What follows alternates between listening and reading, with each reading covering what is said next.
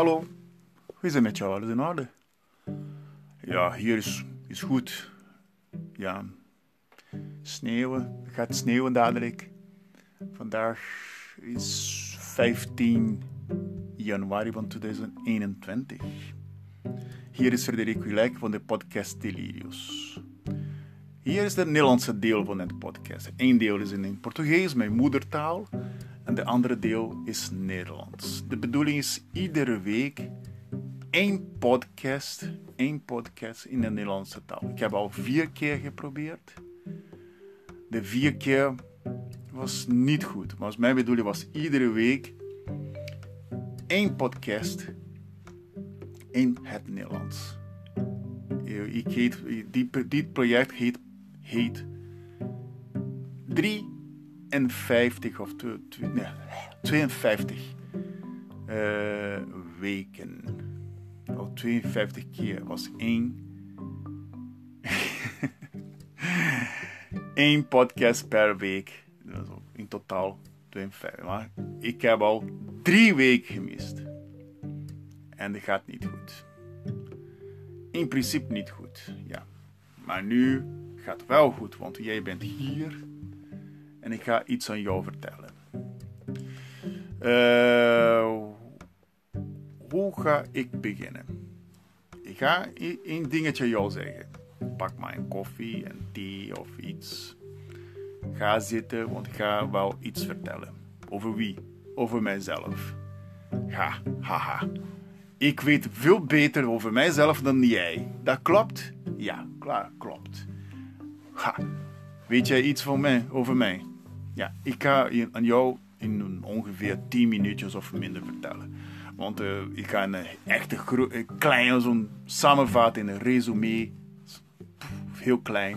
Want ik ben 46 jaar oud. En ik, als ik 46 jaar, ik ga hier zo alles van mijn leven vertellen. Dat, dat gaat niet goed. Nou, we gaan beginnen wat. Waar ben ik geboren? Ik ben in Santos geboren. Stad van Neymar en Pelé. Ja. Of zeggen jullie hier Pelé. Ja. En Pelé is de keizer. En Neymar is de prins van, Santos. Santos eh, is in, in, de provincie São Paulo en is in Brazilië. In principe ben ik Braziliaans. Ik ben uh, ik ben daar, ik was, ik ben 32 jaar daar, een 32 jaar daar. Ik ben, daar geboren en 32 jaar daar gewoond. Ik heb twee kindjes, Evelyn en Lorena. Evelyn is in Brazilië geboren, in Santos geboren, de stad van Pelé en Neymar, of Neymar. Robinho en Diego ook, zijn ook andere twee goede spelers. En mijn andere kindje Lorena is in Heerlen geboren in Limburg. De enigste 100% Nederlands in mijn huis. Is mijn jongste dochter. Is een Zuid-Limburgse meisje. Mijn vrouw, Caroline Luiten, is nog erger dan ik. Is heel erg ingewikkeld. Mijn vrouw is in Brazilië geboren, in São Paulo geboren. Maar zij verhuisde, was drie jaar oud. Zij ging naar Japan, naar Osaka. Van zeven tot tien. Zij was uh, daar in Osaka uh, gewoond. En van tien tot 22 jaar oud. Zij was in Meersen, of 20 jaar denk ik, 20, of 21 jaar oud. Ze, was in, in, ze woonde in Meersen dan van Japan naar Nederland, Meersen Illustraat, een piepklein dorpje. En van Illustraat naar Brazilië, naar Santos, São Vicente. Dat was een staat, was, de, was een, dicht bij mijn geboortestaat. São Vicente. São Vicente is ook een mooi staatje. En daar, bij de universiteit, waar we hebben leren, daar, we hebben daar leren kennen. Uh, ik was assistentleraar, fotografie-assistentleraar. En mijn vrouw was een student. Ik was ook een student aan die periode. En ik heb daar ontmoet in het laboratorium van het de fotografische laboratorium.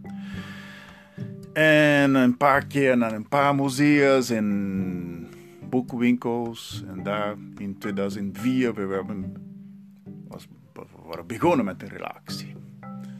En dan samengewoond, eerste kindje, verhuisd naar, naar Nederland. En hier is mijn verhaal geboren. Daar in Santos was ik leraar, assistent leraar en dan hoofdprofessor. Een fotografie-hoofdprofessor. Wow. Maar alles met veel improvisatie. Sommige laboratoriums of uh, sommige universiteiten waren, had geen goede basis uh, met, uh, met, met een goede budget.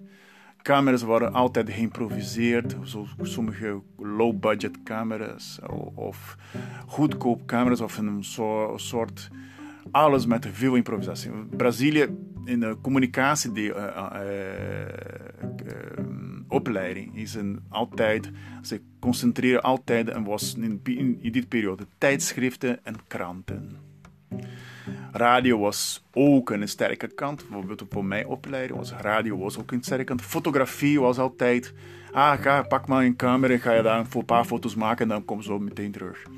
En die was de, ongeveer de mentaliteit. Maar niemand gaat geduld voor de fotografie. Ik was de enigste. Die hebben ze hebben gespecialiseerd in fotografie. Voor mijn, voor, mij, voor mijn groep was in 2003 was ik klaar met de opleiding. In fotojournalisme en sociologie. Wow. Ja. En ik heb daar favelas ook uh, gewerkt. Zeggen jullie krattenwijken? Nee, of dat weet ik niet. misschien of, maar de bekendste woord, de bekende woord is favelas. Ik heb daar gewoond met de sociale, eh, maatschappelijke werken. En het was levensgevaarlijk en niet gezond, want de plekken stonken kei. Het was heel, was niet gezond, was helemaal niet gezond. Leuke mensen, maar was ongezonde plek. We beslissen, we, hebben, mijn vrouw en ik, we, we zijn uh, in plan om bijvoorbeeld naar een andere plek te gaan. Als mijn, mijn oudste dochter was geboren. Wij beginnen een beetje vergelijken tussen Nederland en Brazilië. was uh, zoals de 7-1 tussen Duitsland en, uh, en Brazilië. De, de 2014 wedstrijd was, was kunnen niet vergelijken. Brazilië was, moet je te veel betalen voor een goede, uitstekende kwaliteit. was een goede kwaliteit zoals Nederland. Was, we moeten te veel betalen voor een goede opvoeding. En dan, ik was de, ik zelf was de, ik sprak geen, geen Nederlands. Ik ken helemaal niks over de Nederlandse cultuur. En ik kwam hier met een eenvoudige cursus, want een teacher self book Dutch paar lessen van in, in Nederlands in, in, Brazilië via een collega van mijn vrouw. En dat was het. Ik kwam extreem naïef. Ik kwam in mijn eerste dagen hier in Nederland was de, cultuur, de, de, de, de culturele shock, de cultuurshock was, was, was helemaal niet, niet duidelijk. Want was, ik was helemaal verliefd op, op, op Nederland. Want ook, al kan mensen iets, iets tegen mij zeggen, ze, ah, weet je, oh, laat maar, is niks bijzonders, komt goed. Ja. Maar mijn eerste impact met de Nederlandse cultuur was mij in mijn eerste dagen hier. Ik kwam van een boot in plaats van een vliegtuig. Ben ik met een boot gekomen. En het was de goedkoopste manier en ook de luxe manier, maar was de ook de heel lang, was een heel lange reis. Het was 21 dagen in een boot. Van mijn geboortestad Santos, want een van de grootste haven van Brazilië. De grootste haven van Zuid-Amerika is in Santos, pas op. En daar kwam, kwam altijd twee verschillende boten van Costa, Costa Amatori. Van, eh, van die, is een soort schip, een kruis, kruisschip. Uh, en, um, vlieg, een vliegticket, bijvoorbeeld met mijn kindje, met mijn, mijn, dochter en mijn vrouw en een paar koffers, kost in die periode 6000 dollars. Een kamer, mm, die kunnen we meer spullen meenemen en ook een, met een luxe. Ook bijvoorbeeld eh, eh, elf, steden, bijvoorbeeld van Santos tot met noord van, van Brazilië, tot eh, noordoosten van Brazilië. De laatste staat was Fortaleza. En van Fortaleza naar, Canari naar Canaria-eilanden. En de Canaria-eilanden naar Europa. Uh, kostte in dit was 2000 dollars voor alle drie voor, voor ons drie. Voor, mij, mijn vrouw en mijn kindje. Ik zei, oh, het is te goedkoop. We hebben alles verkocht van, de, van ons huis en we komen hier naartoe. De schip was fantastisch. Het was de luxe eten ter wereld. Maar ik heb met een paar medewerkers gesproken. Het was geen leuke werk, want ze werkten wel te hard, soms 10, 12, 12, 12 uur per dag. En het was te lichamelijk. En sommige, heel veel mensen waren, waren, waren ze werkten bijvoorbeeld heel veel burn-outs in de boot. Te veel burn-outs. Maar dit is niets bijzonders. We gaan concentreren in, in, in het verhuis. En na 21 dagen komen we in Kiel, van Kiel naar Keulen. Nog één uurtje. Ja, van Kiel naar Keulen met de trein. En van Keulen naar Voerendaal. Mijn eerste stad in Nederland. Een dorp. Voerendaal. Daar kwam ik in, uh, in het huis van mijn schoonzusje, Isabelle Newman. En, en na, eh, een dag gebleven en de andere dag naar een appartementje bij de Heugden, hier in de Heugden in Heerlen. En bij de laatste verdieping was de twaalfste. En ik was helemaal weer. Ik kom bij de hoogste punt van de stad. Ik zag wel de Duitse grens. En ik kon mijn fiets. En ik heb een fiets van, van een vriend van mijn vrouw gekocht. Twee fiets trouwens. Voor 80 euro. Een mountainbike en een, en een, heerfiets, en een heerfiets. En ik ging naar de stad. Een beetje fietsen. Met mijn dochter achteraan. Mijn, vrouw werkte uh, heeft een werken ge, uh, gevonden. Bij de, gaat je nu werken bij Singer in Sittard. En ik moet met mijn dochter een paar... Ik heb twee, twee maanden thuis gebleven. En ik werkte soms als poetser een paar maanden. De eerste dag was het belangrijkste. Ik heb mijn, mijn, mijn, mijn fiets gepakt. Ik fietste hier in Heerlen.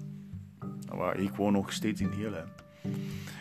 En ik kwam terug en ik, ik kwam in de, in de, in de lift met de, met de,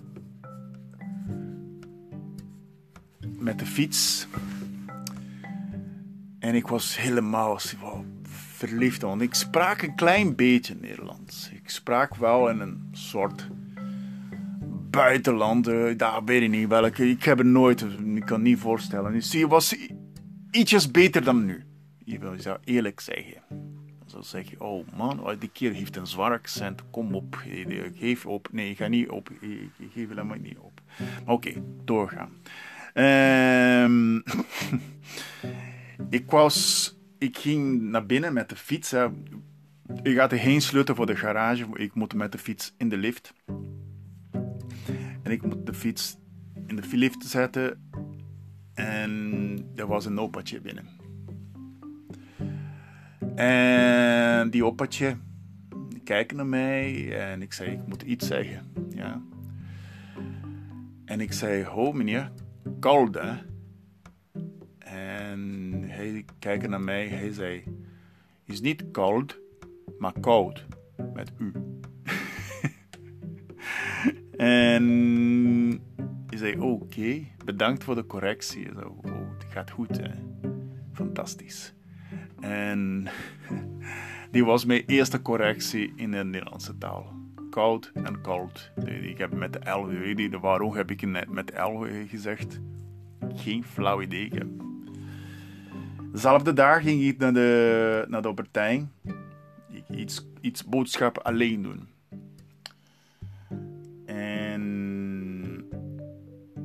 Ik ging naar de supermarkt. De supermarkt was heel vlak bij mijn huis. Was een Albertijn.